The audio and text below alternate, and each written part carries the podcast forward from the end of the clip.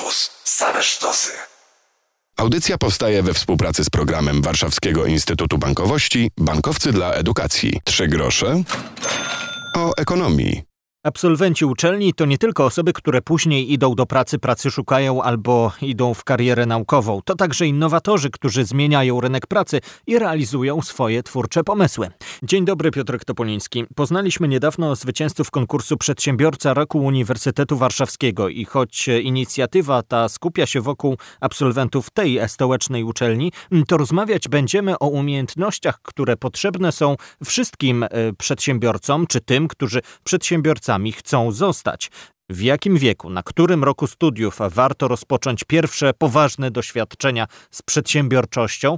Odpowiedź w najbliższych kilku minutach. Jak mówi dziekan Wydziału Zarządzania Uniwersytetu Warszawskiego profesor Alojzy Nowak, trzeba marzyć i konsekwentnie realizować swój plan. Jeśli są marzenia, jeśli jest koncepcja, jeśli te marzenia się realizuje, to znajdą się na to środki pieniężne. Jest wystarczająco dużo osób, ale także są instytucje, które wesprą realizację takich marzeń. Trzeba też być odważny, trzeba nie bać się konsekwencji ewentualnego bankructwa, bo jak popatrzymy na świat i popatrzymy na propozycje biznesu, to wielu z tych, którzy są wielkimi we współczesnym świecie, miało za sobą przygody także związane z upadkiem firm, z, upa- z bankructwem. Najważniejszą sprawą, jak oni mówią, ale także doświadczenia nasze na Wydziale Zarządzania, w tym także pracowników, wskazują na to, że nie jest ważne samo bankructwo, nie jest sam kryzys, który się przechodzi. Najważniejszą sprawą jest umiejętność wyjścia z tego kryzysu i umiejętność wyjścia z bankructwa i potraktowanie ewentualnego niepowodzenia jako droga do sukcesu, jako pewna nauka. Oczywiście nikomu tego nie życzę, ale wtedy w szczególności, kiedy jest się młodym, kiedy jest się studentem, kiedy ma się dwadzieścia parę lat, to jest jeszcze czas na odbudowanie wszystkiego. Czyli powiedziałbym marzenia, koncepcje i realizacja, konsekwencja realizacji tych marzeń. A jak e, przezwyciężyć te obawy przed niepowodzeniem? To jest pytanie oczywiście trudne. Ja myślę, że albo pytanie łatwe, ale odpowiedź nie jest prosta. Ja myślę, że kursy nie pomogą w tym. Wykształcenie oczywiście pomaga, być może nawet same kursy pomogą. Myślę, że ważna jest praca nad sobą samym.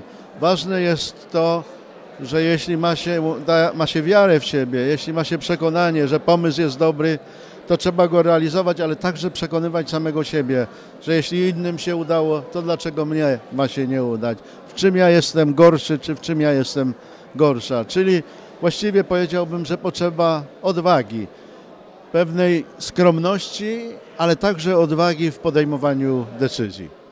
Podpytuje o to Łukasz Zduńczyk i do naszej rozmowy wrócimy za chwilę.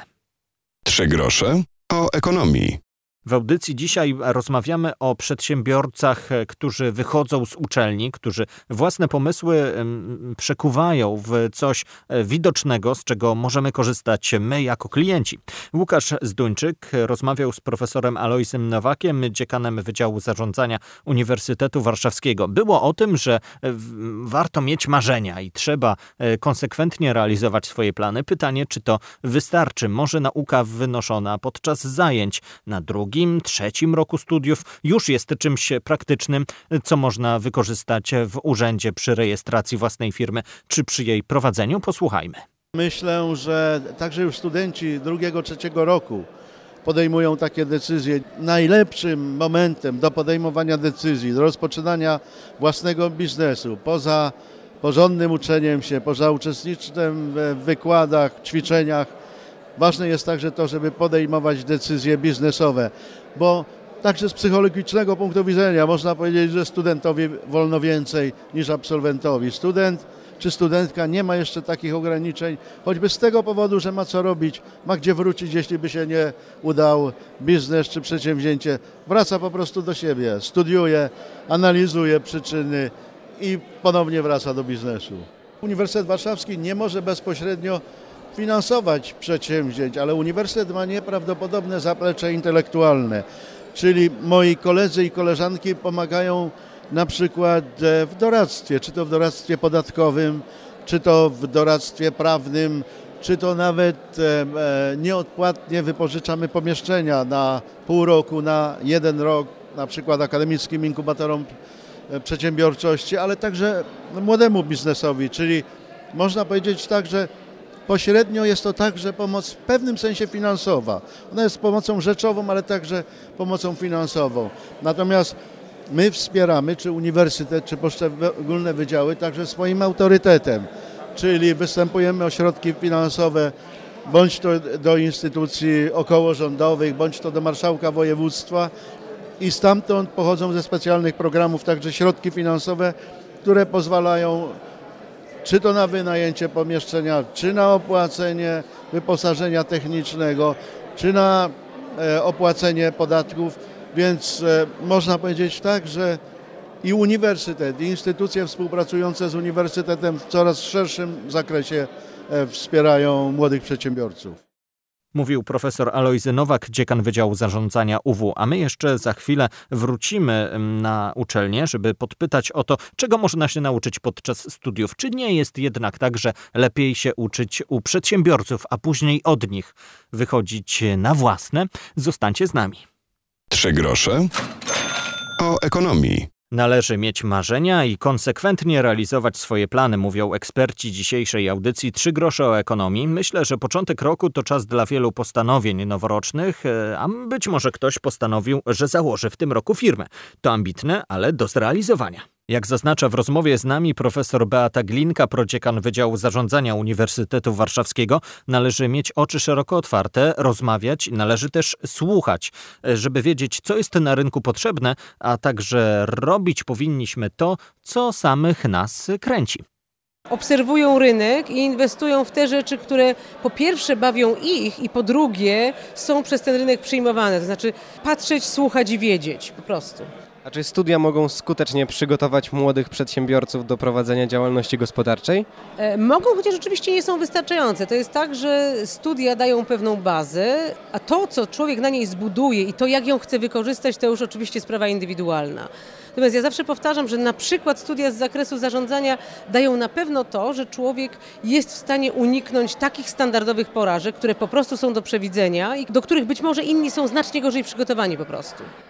Co poradziłaby Pani młodym ludziom, studentom, którzy marzą o tym, żeby założyć własną działalność, ale się boją? Przede wszystkim nie ma się czego bać, ponieważ rzeczywiście setki tysięcy Polaków pokazują, że własną firmę da się prowadzić z jednej strony, ale z drugiej strony takie unikalne połączenie y, skromności i dumy to jest chyba to, co jest najbardziej skuteczne. Znaczy przekonania, że mój pomysł jest dobry, ale z drugiej strony umiejętności weryfikacji, słuchania tych wszystkich, którzy ten nasz pomysł krytykują, ale nie po to, żeby sprawić, żebyśmy się czuli źle, ale po to, żeby sprawić, żeby on był po prostu lepszy. Mówiąc o startupie, myślimy o niewielkiej firmie, która zaczyna swoją działalność. W takim razie, jak rozróżnić startup od małej firmy? Że to jest strasznie płynne. To znaczy, gdybyśmy zobaczyli na przykład te wszystkie definicje, które gdzieś tam w Unii Europejskiej dotyczące startupów e, obowiązują, to e, często za startup uważa się na przykład firmę pięcioletnią, co e, pewnie nie do końca już jest prawdą, czy nawet i starszą. Natomiast generalnie takiej definicji nie ma. Natomiast to, co startup odróżnia, to jest chęć stworzenia pewnego unikatowego, relatywnie innowacyjnego modelu biznesowego, który będzie zawierał właśnie jakieś elementy nowości, właśnie jakieś elementy e, unikatowości, właśnie jakieś elementy czegoś, czego do tej pory jeszcze na rynku nie było. I, i pewnie to odróżnia. Aczkolwiek ostatnio, e, znaczy parę lat temu słyszałam, jak e, jedna z akurat przemieszczając się komunikacją miejską, e, osób stwierdziła, e, że założyła jakiś mało osiedlowy sklep, e, co oznacza, że jest startuperem. W związku z tym ta definicja może być naprawdę pojemna, jeśli ktoś się uprze. Dlaczego startupy są tak popularne? No myślę, że to jest y, pewna moda, to znaczy to jest pewien trend, pewna moda, pewna moda i na nazwę, i na pewien styl bycia i życia. To znaczy, dlaczego już nie spróbować, dlaczego nie poeksperymentować, dlaczego nie spróbować poradzić sobie e, inaczej ze swoją karierą zawodową niż tylko pójście do pracy e, dla kogoś innego. No i co tu dużo mówić, to jest bardzo atrakcyjna forma, dlatego że wokół nas słyszymy głównie o tych startupach, którym się udało po prostu. jaki wpływ mają młodzi przedsiębiorcy na rozwój naszego państwa? Znaczy mają generalnie duży, zwłaszcza jeżeli decydują się robić coś i wierzą w coś, co jest y, rzeczywiście społecznie potrzebne, a takich przedsiębiorców jest bardzo dużo. Reagować wyłącznie na to, co dzieje się na rynku pracy, jak, jacy specjaliści w danym momencie są potrzebni, ale raczej chcą sobie stworzyć swoją własną e, przestrzeń. No i dzięki temu też po pierwsze dają pracę innym i po drugie mogą tworzyć produkty, które być może kiedyś w przyszłości, czego Polsce ciągle jeszcze brakuje, staną się takimi produktami, które będą w stanie zawojować rynki nie tylko w Polsce, ale i za granicą. Mówiła profesor Beata Glinka, prodziekan Wydziału Zarządzania UW.